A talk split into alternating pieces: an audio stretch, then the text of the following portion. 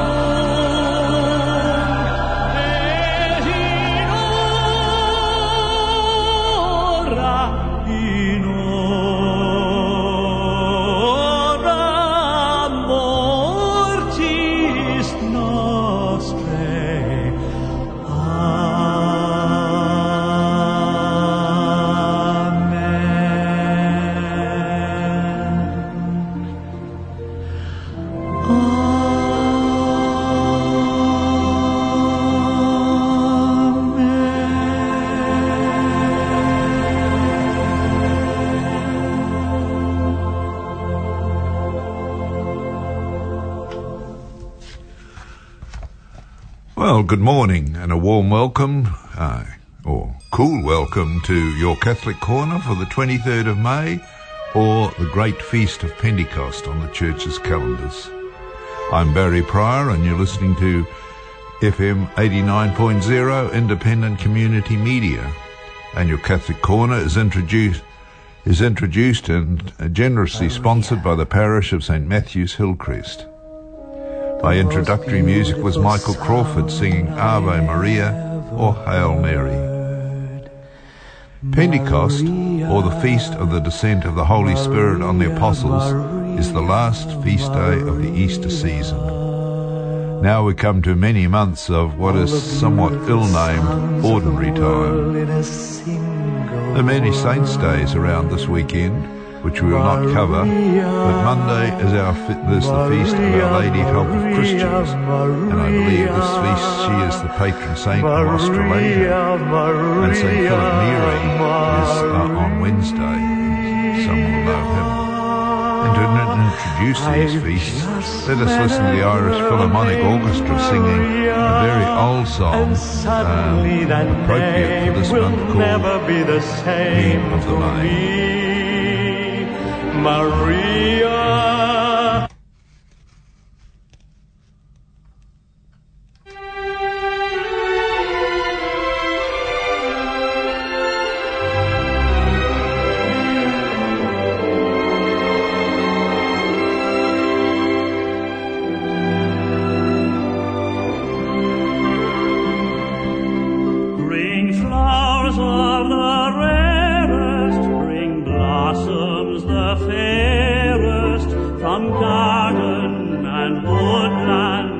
hillside and dale. Our full hearts are swelling, our glad voices telling the praise of the loveliest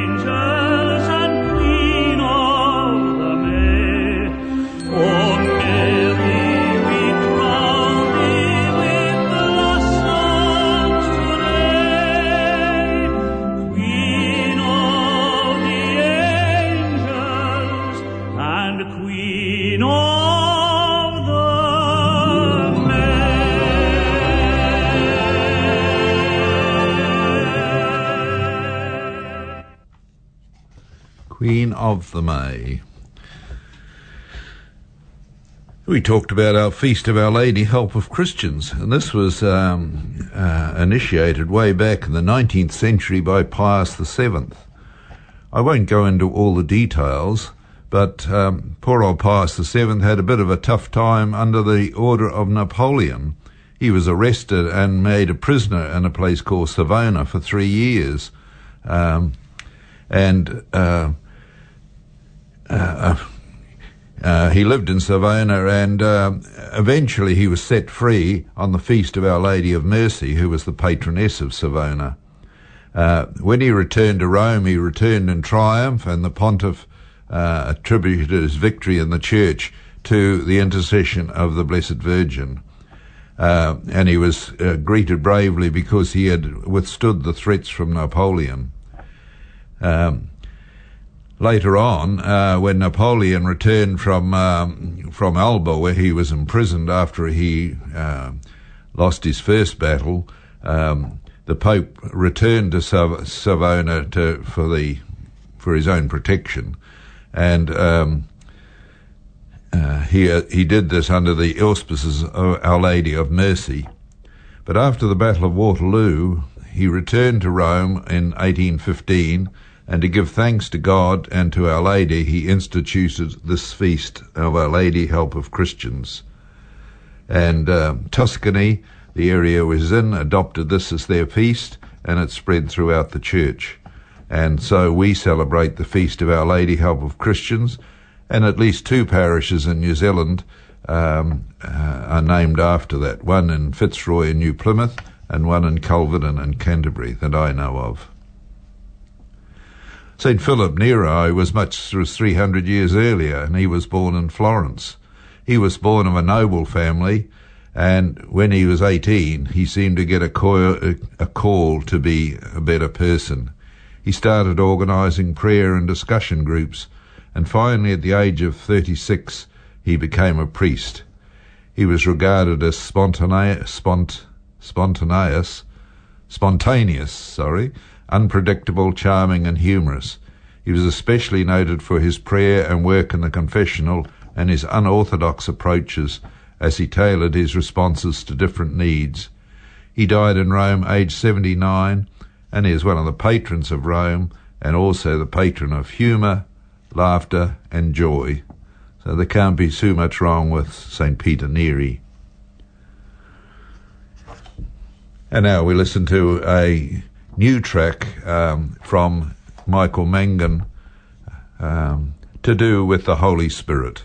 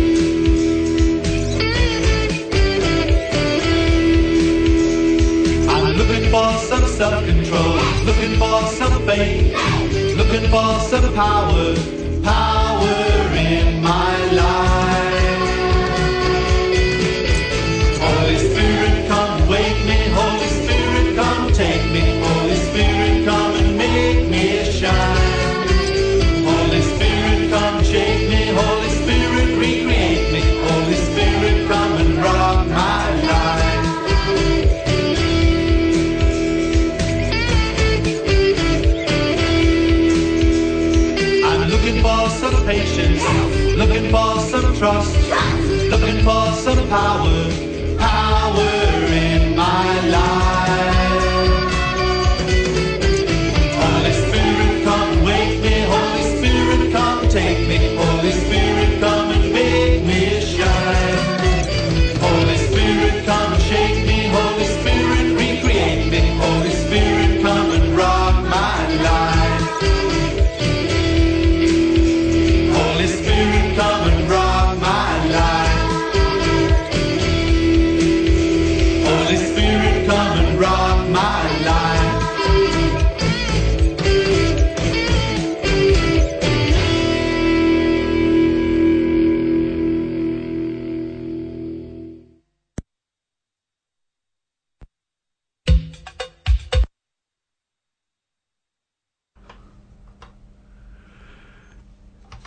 Michael Mangan singing of the Holy Spirit. And now it's uh, just coming up at quarter to nine on uh, Free 89.0 and uh, Independent Community Media. And uh, we're uh, broadcasting to you on a rather cool, but it looks like it's going to be a fine day today. Now, I said today is the great feast of Pentecost. Um, and to introduce Pentecost uh, or the Feast of the Holy Spirit, uh, oh, the best thing I can do is read from the various readings that mention the Holy Spirit.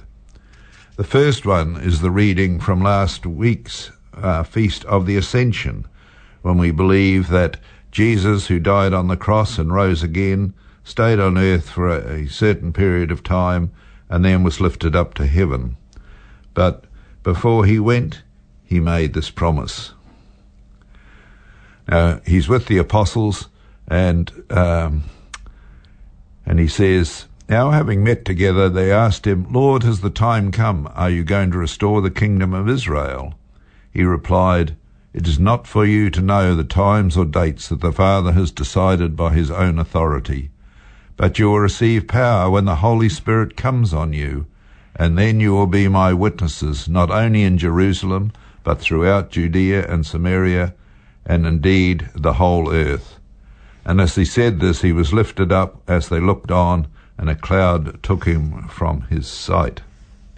So there, before he left, he promised he would send the Holy Spirit to um, um, continue his work on earth. Um, it wasn't God's plan that Jesus should stay on earth forever um, preaching his word. He had given the message, and now he was charging the apostles to do the job. So then another reading from the Acts of the Apostles, which was part of the gospel, uh, part of the epistles and masses today. When Pentecost came round, the apostles had all met in one room, when suddenly they heard what sounded like a powerful wind from heaven, the noise of which filled the entire house in which they were sitting, and something appeared to them that seemed like tongues of fire. These separated and came to rest on the head of each of them. They were all filled with the Holy, all filled with the Holy Spirit, and began to speak foreign tongues as the Spirit gave them the gift of speech. And then the reading goes on to say that the people in Jerusalem were from every nation, but every one of them could hear in their own language what the uh, apostles were saying. So you often get depictions of the apostles sitting with tongues of fire about them. And the gospel for the day is from the gospel of St. John. And we're back to Jesus, and he said, Jesus said to his disciples, When the advocate comes, whom I shall send to you from the Father, the Spirit of truth who issues from the Father, he will be my witness and you too will be witnesses, because you have been with me from the outset. I have still many things to say to you, but they would be too much for you now. But when the Spirit of truth comes, he will lead you to the complete truth, since he will not be speaking as from himself, but will say only what he has learned, and he will tell you of the things to come. He will glorify me, since all he tells you will be taken from what is mine. Everything the Father has is mine. That is what I said. All he tells you will be taken from what is mine. And that is the gospel of the Lord.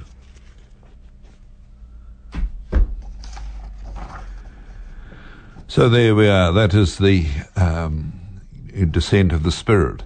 And that is the basis of the Christian belief in the Holy Trinity, three persons in one God.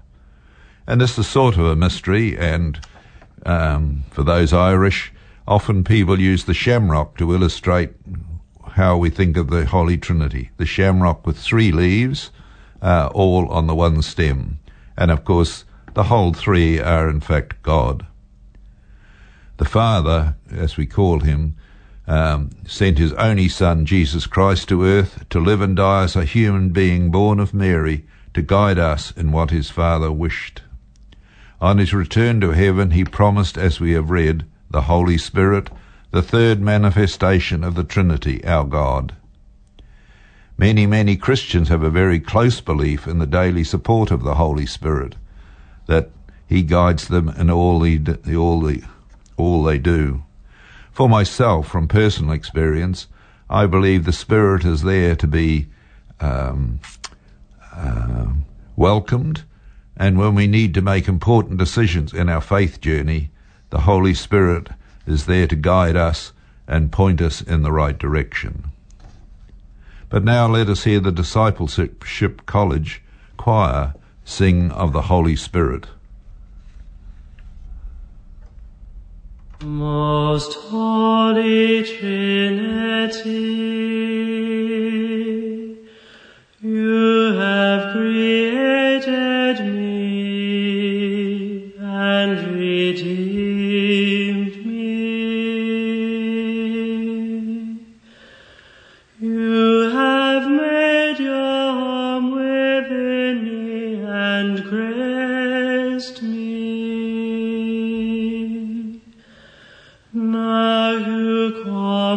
From within to love me. What then can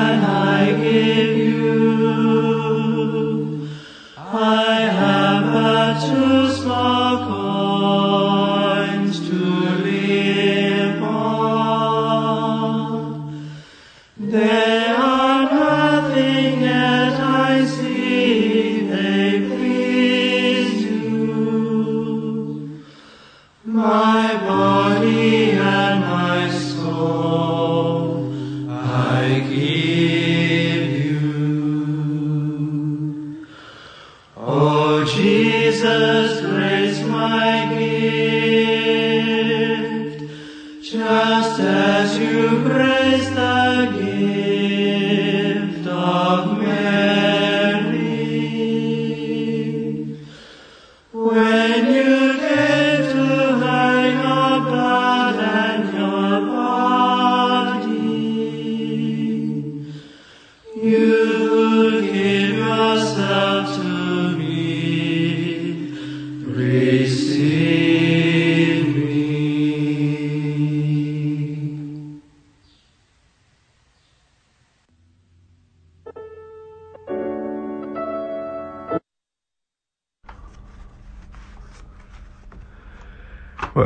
was discipleship college singing Most Holy Trinity. Now, just for uh, a little bit different, it's very hard talking about a spirit because that is, and someone said just yesterday, we used to often refer to him as the Holy Ghost. So it's very hard to talk about how he influences you. But I found in a little book that was published in Hamilton some time ago about the Holy Rosary. And in the Holy Rosary, there are 15 mysteries of the Rosary, three joyful, five, uh, five joyful, five sorrowful, and five glorious. The third glorious mystery is the descent of the Holy Spirit, or Pentecost. And this is what they wrote, and it's a little bit, um, uh, what shall we say, earthy, earth, earth based, but perhaps gives some idea of what the Holy Spirit, um, how he works. The person who wrote this was a private pilot, and when asked to write about the Holy Spirit, the thought of flying a plane came to mind. And to fly a plane, it is often said, and erroneously, of course, that's the closest man can come to God. So you can remember that when you're up in your airliner flying away. Certainly, to fly free of the earth in the wild blue yonder is an uplifting experience, and astronauts have all felt closer to their Creator.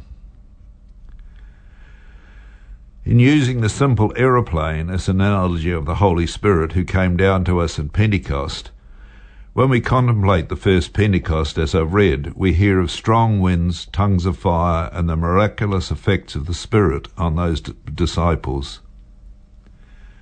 Is this the true way of the Spirit? Let us return to the aeroplane. We can indeed liken the sky to God the Father, the vast, all enveloping sky all around us but untouchable, the medium of flight, all have many characteristics of the Father. In the same analogical sense, Christ is our aircraft, the tangible one. He is the person of God, person of God we can read about who existed, lived, and died, a human example to us to follow God's will. Our humble comparison sees the aeroplane as a solid, visible sign of flight. However, there's a hidden ingredient to bring our plane to life, to make it fly, to make it go where we pilot it.